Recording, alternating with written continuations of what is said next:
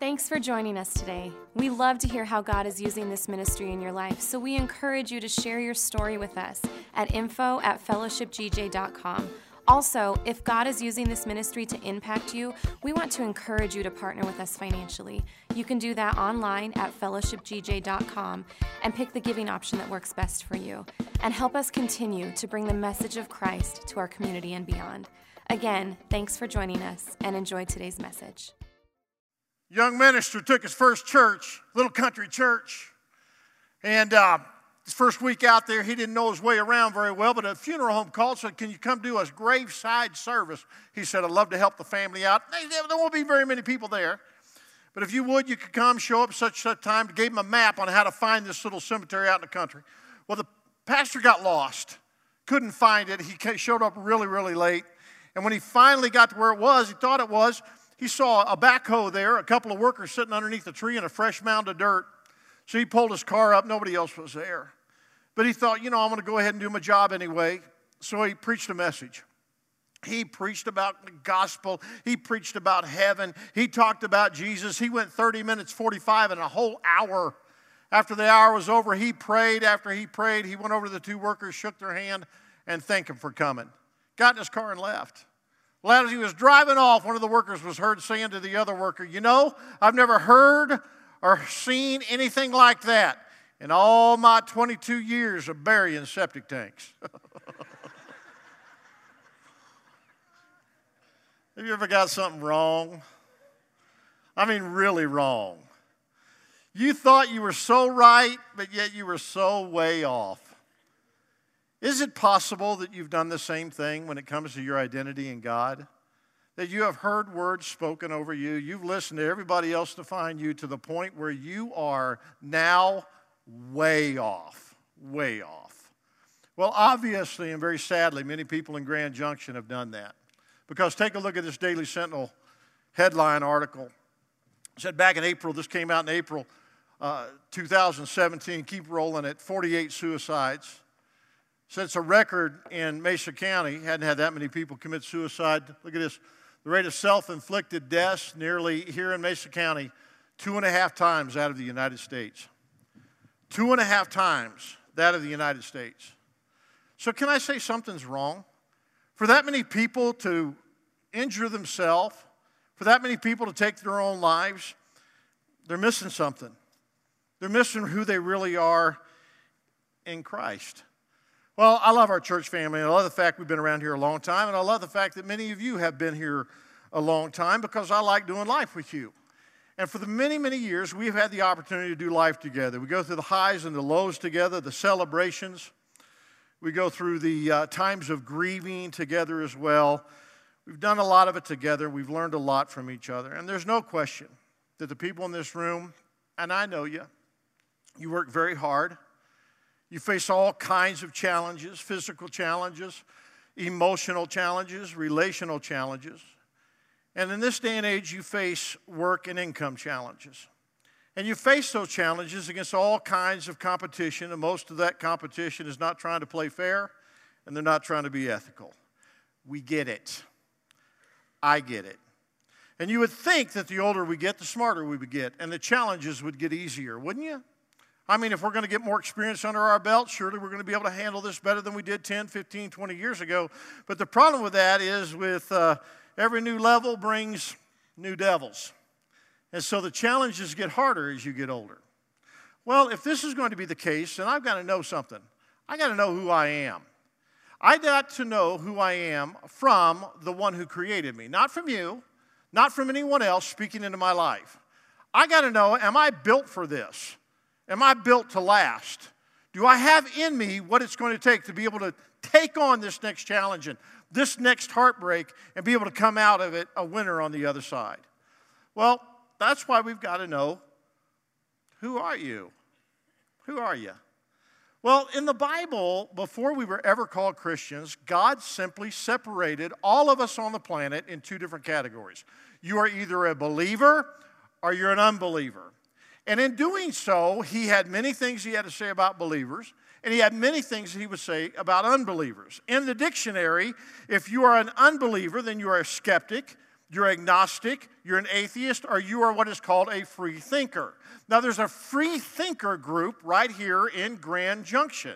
And they are very proud of themselves. And they are very vocal when it comes to school, when it comes to different things that are happening in the valley. They show up, they protest about everything. You'll see them written up in the paper. And they call themselves free thinkers. But isn't it interesting that according to God's word, that their thinking is exactly the way the devil wants them to think? And they are not free at all.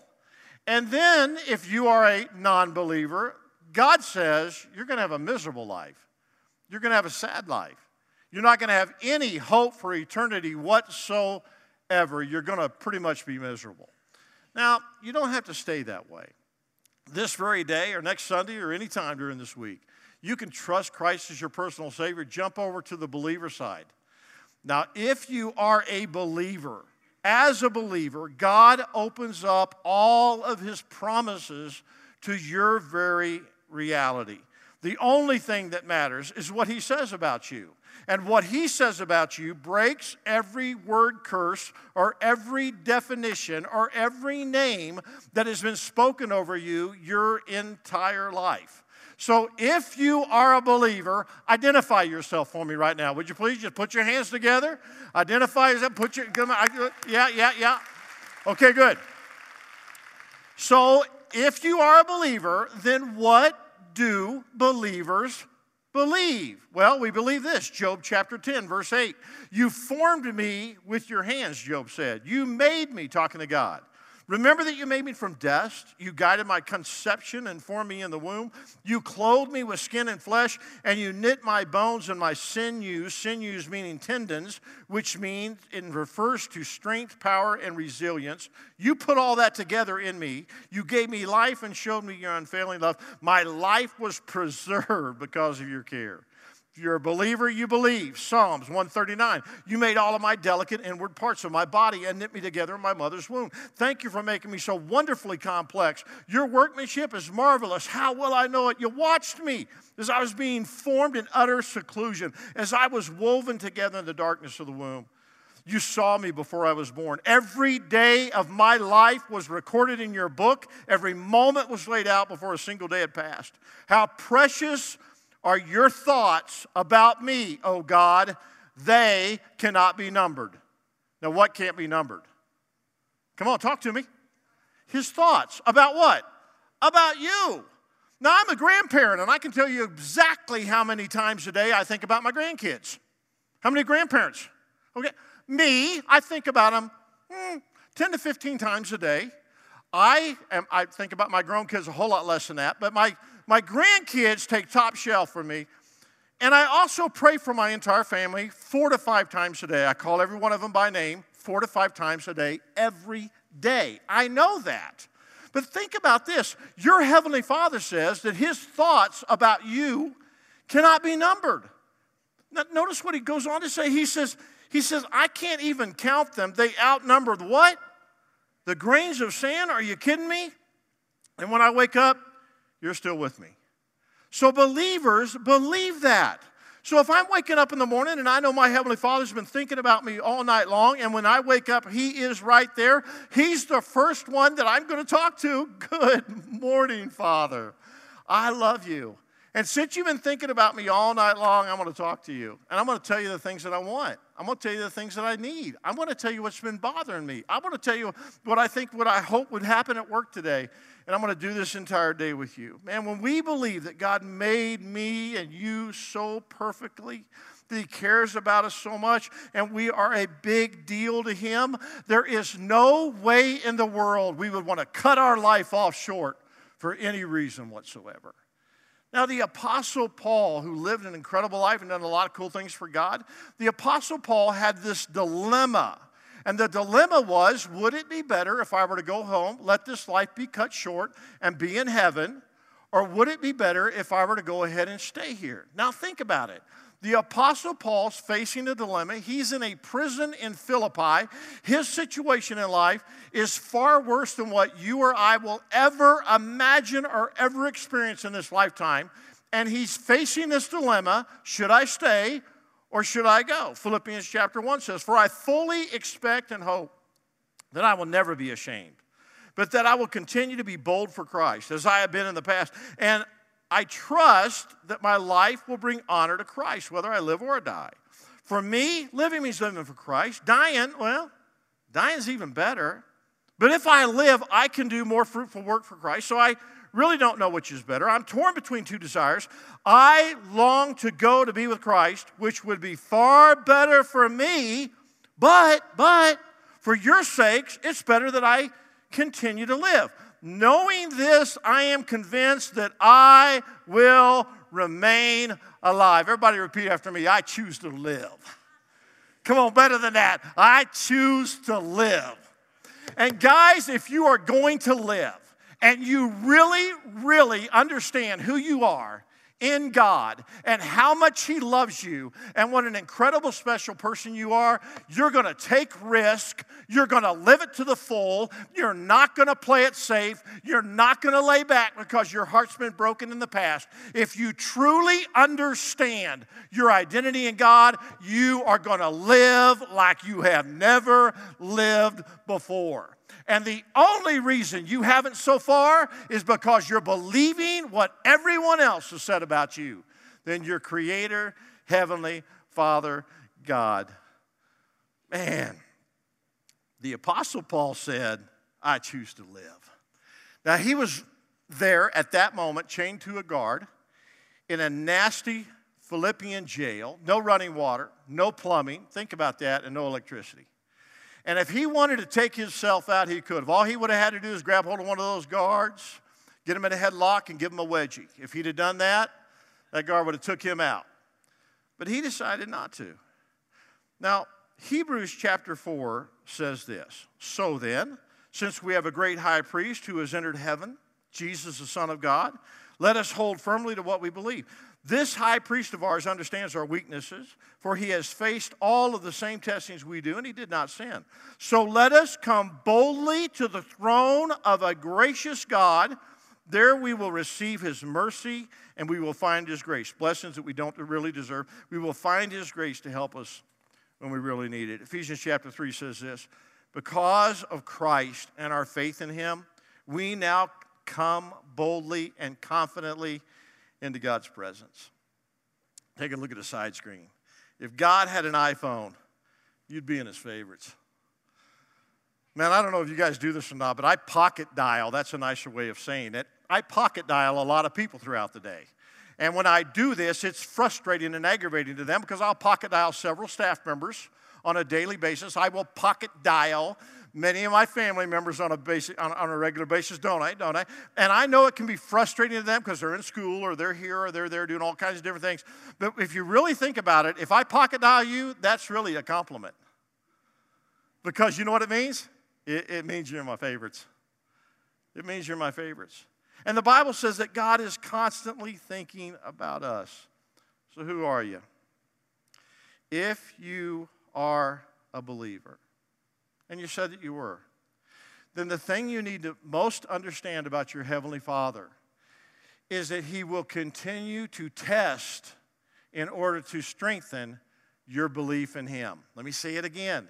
If you are a believer, He is going to test your belief in Him in order to strengthen your belief in Him. And if you pass the test, He's going to take you to a new level. And then He's going to give you another test. And if you pass that, He'll take you to a new level because your Heavenly Father is all about this relationship of belief, this relationship of faith, right? So you say, and I'm going to tell you this sometimes some of the tests that He gives you are crazy stuff where you're going to think, God, are you just messing with me? And you know what? He kind of is. Let me show you all the way back to Exodus chapter 4. The Bible says Moses answered. Now, God had told Moses, I want you to go to Pharaoh. I want you to get all of my children. I want you to bring them out of Egypt. You're the man. And Moses answered, What if they do not believe me? So, right here, very early on, if the people don't believe, it's going to be bad. If they do believe, it's going to be good. Right? You see, if they don't believe, it's going to be bad. If they do believe, it'll be good. But what if they don't believe me or listen to me or say the Lord did appear to you? Then the Lord said to him, and by the way, God never addressed his question about unbelief. The Lord said to him, What is in your hand? And he said, A staff. And the Lord said, Throw it to the ground. So Moses threw it to the ground, and it became a snake, and he ran from it. Then the Lord said to him, Reach out your hand, take it by the tail. So Moses reached out and took hold of the snake, and it turned back into a staff in his hand. This, said the Lord, is so that they may believe. God, from the very beginning of times, have been doing things and showing us things so that we might believe. The very things that He does, the very changes that He makes, the things that we see, that we touch, that we feel, that we hear, that we smell, are all there that we might believe in God. And yet, many people still do not. He said, I've done these things so that they may believe, the Lord said. The God of their fathers, the God of Abraham, the God of Isaac, the God of Jacob has appeared to you. Now, here's your teaching point. Teaching point number one, and this may be all I get to today stop running and take hold of it. When it comes to your life as a child of God, listen, you got to stop running from one thing because if you run from one thing, you're going to keep running from everything. Face what you need to face. Deal with what you need to deal with. Your God made you to handle it. So suck it up, buttercup, and deal with it. I, uh, I'm so glad that my God is a, is a heavenly Father. I'm so glad that my God is a God that uh, doesn't, doesn't baby me. Because you know what I don't need as a man? I don't need, I don't need to be babied. I don't. Now, I know us men love to have our wives baby us when we are sick. And I'm going to tell you something. When I'm sick, I do turn into a big old baby. I want, I want her to do everything for me. I'm a high maintenance sick husband. If I'm sick, ooh, nobody been sick like me. But when it comes to my Heavenly Father, my Heavenly Father does not baby me. Now, I had a mom, and she's 87, and she's doing really good, and I love her very much. Now, my mother babied me the whole year, time I was growing up. With my mother, if I didn't want to do anything, she would say, Oh, son, oh, sweetheart, you don't have to do that. If you don't want to do that, you don't have to do that. It's okay, Mama will do it for you. Now, my dad did not do that. My dad said, Son, I, I, believe you started that. Did you not start that? Yes, sir. Then you finished that. But it's hard. I don't care how hard it is. You put your hands on it, you started it, you finish it. That's how it's going to go. But, Dad, I don't want to do it. Doesn't matter you don't want to do it. Finish it. I'm right here. I'll help you. You know how to do it. You can do it. Do it. Now, my mom was like Beverly Goldberg on the Goldbergs. Do you understand what I'm saying? How many of you understand what I'm saying when I say, oh my gosh, my mother, my mother was just like that. But my dad was something else. Now, now my heavenly father, my heavenly father is a father to me. Moses, Moses ran from the snake. Do you understand what I'm saying? He ran from it. So God knew that he was afraid of it. And God said, Pick it up. Uh, Lord, check please. Did you not, did you not see me running a minute ago? I saw you running from it. But God said, But I did not give you that spirit. I didn't give you the spirit of fear. I gave you the spirit of power, love, and a sound mind. Pick it up. About 15 to 18 years ago, I had a challenge face me that, uh, man, it was one of those kinds that just about took me out. And I went over to the World Prayer Center and I got down on the floor. And I'm going to tell you, I don't, mind, I don't mind telling you, I cried like a baby. 18 years ago, I think it was. I got in the World Prayer Center, I got on the floor, and I cried till I fell asleep. Over, just looking out of the windows, you can see Pikes Peak. It's a beautiful place. And I went to sleep. I woke up, tears, wet, went back to sleep, woke up again, and I'm talking to God about stuff. And when I was talking to God about it, this, this is what I heard God say. I heard God, I did not hear God say, Oh, that's okay. If you don't want to face this challenge, you don't have to face it. I know it's too big for you. I know you can't do it. No, God didn't say that because He's a father. He's not a Beverly Goldberg mother. And my father said to me this statement Get up. Well, what? Get up. That's what he said. 18 years later, there has never been another challenge that has put me in the floor. Not one time. And I'm not saying I haven't grieved like everybody else grieves, but I have never been in the floor one time after that day. And you know why? Because God gave me a nickname that day. I remember talking to him and complaining about this and complaining about that. And God spoke a nickname into my life that day. You know what I did? I went to the mall right there in Colorado Springs, straight from the World Prayer Center. I went to one of those engraving stores. I had it engraved on a coffee mug that sits on my desk to this day. I had it engraved into a uh, set of dog tags that hangs from my rearview mirror of my truck to this day. He gave me a nickname, and forever that nickname will ever speak to me when other words and other things are saying the opposite. Do you remember what Jesus said to James and John, the sons of Zebedee? Do you remember what he said? He said, You guys have been called the sons of Zebedee. You will now be called the sons of thunder. And James and John are like, sons, sons of thunder, baby. The Thunder Brothers, baby. And you know what happened the very next thing? They went into a city, and Jesus said, Go in there and make us a reservation. They go into the city the to make a reservation. And as they go into that city, the people in the town turned them out, said, No, no, Jesus can't stay here, and neither can you. And so James and John went back to Jesus and said, Oh, they're not going to have you stay in the city. Ooh, we're going to rain down some thunder on them. We'll kill everybody in the whole town. And Jesus said, Settle down, boys. Settle down. We'll just go to the next town.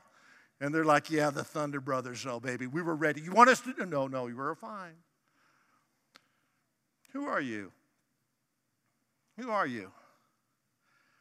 Can I, can I tell you that I understand the challenges you face? I understand that there's sometimes thoughts that wouldn't it be better to be in heaven than it would be to be in this situation right now? I get it that you've been there. But can I also remind you of who you are and why you're here and what you're supposed to be doing and how much is in you that you don't even realize it is in you until you stop running and do what your Heavenly Father tells you to do? Pick it up, Buttercup. You say, well, what are we talking about? Well, how about that? I don't know if it's a rattlesnake or not. I don't know what kind of snake it was, but does it really matter? Pick it up. And then God says, pick it up by the tail. Okay, take the picture off. Pick it up by the tail? What, God, you're going to tell me what to do. Okay, now you're going to tell me how to do it? Wait a second. You're going to tell me what to do. Okay, all right, I'm afraid of it, but if I get to do it my way, I'm going to pin its head down with a stick. I'm going to reach over, I'm going to step on it with a foot. I'm going to grab it behind the neck. I'm going to control it. There you go. There you go, Lord. And God says, no, pick it up at a place where it is totally out of your control. Uh oh. Now we need to negotiate. Father, you already know I'm afraid of it, and you're telling me not just to do it, but how to do it. That's right. I want you to tithe. I want you to give the first 10%. Well, I'll give you what's left over. That's not what I said. Now watch me flip back over to this. Watch this. Lord, you change it and then I'll pick it up. You make it a stick again, then I'll pick it up. I mean, come on. And God says, You pick it up and I'll change it. No, no, wait a second, Father. You change it first, and then I'll pick it up. And God says, You pick it up, and then I'll change it. It will change in your hand. Why? Because God knows He created you to be just like Him, to speak to it and to lay your hands on it in order for it to change. Oh.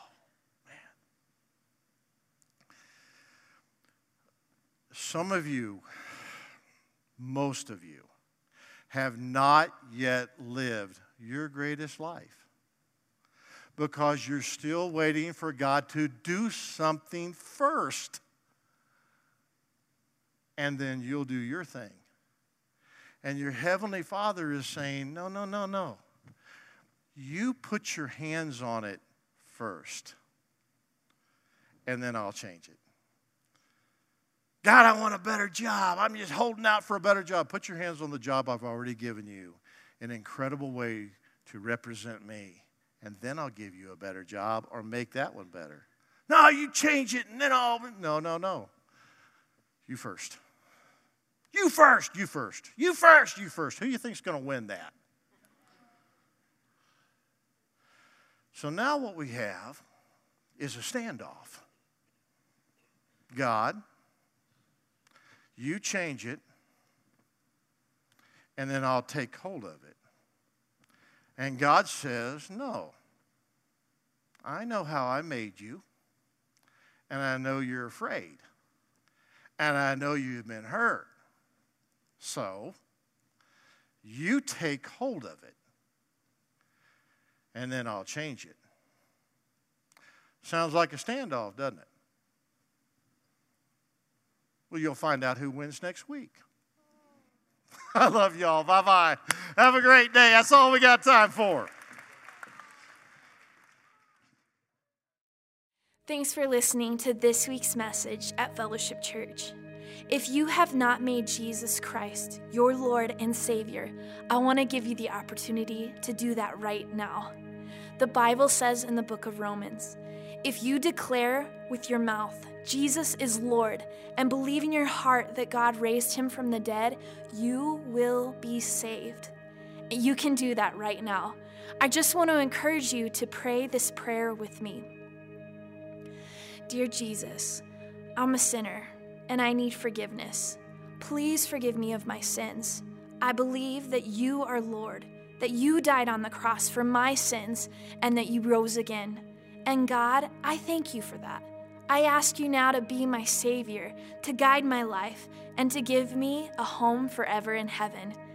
And God, I ask you this in your precious Son, Jesus Christ's name. Amen. If you just prayed this prayer for the first time, or if you need prayer, we would love to hear from you. You can contact us at 970 245 PRAY or at prayer at fellowshipgj.com. Thanks again. We hope to see you next week.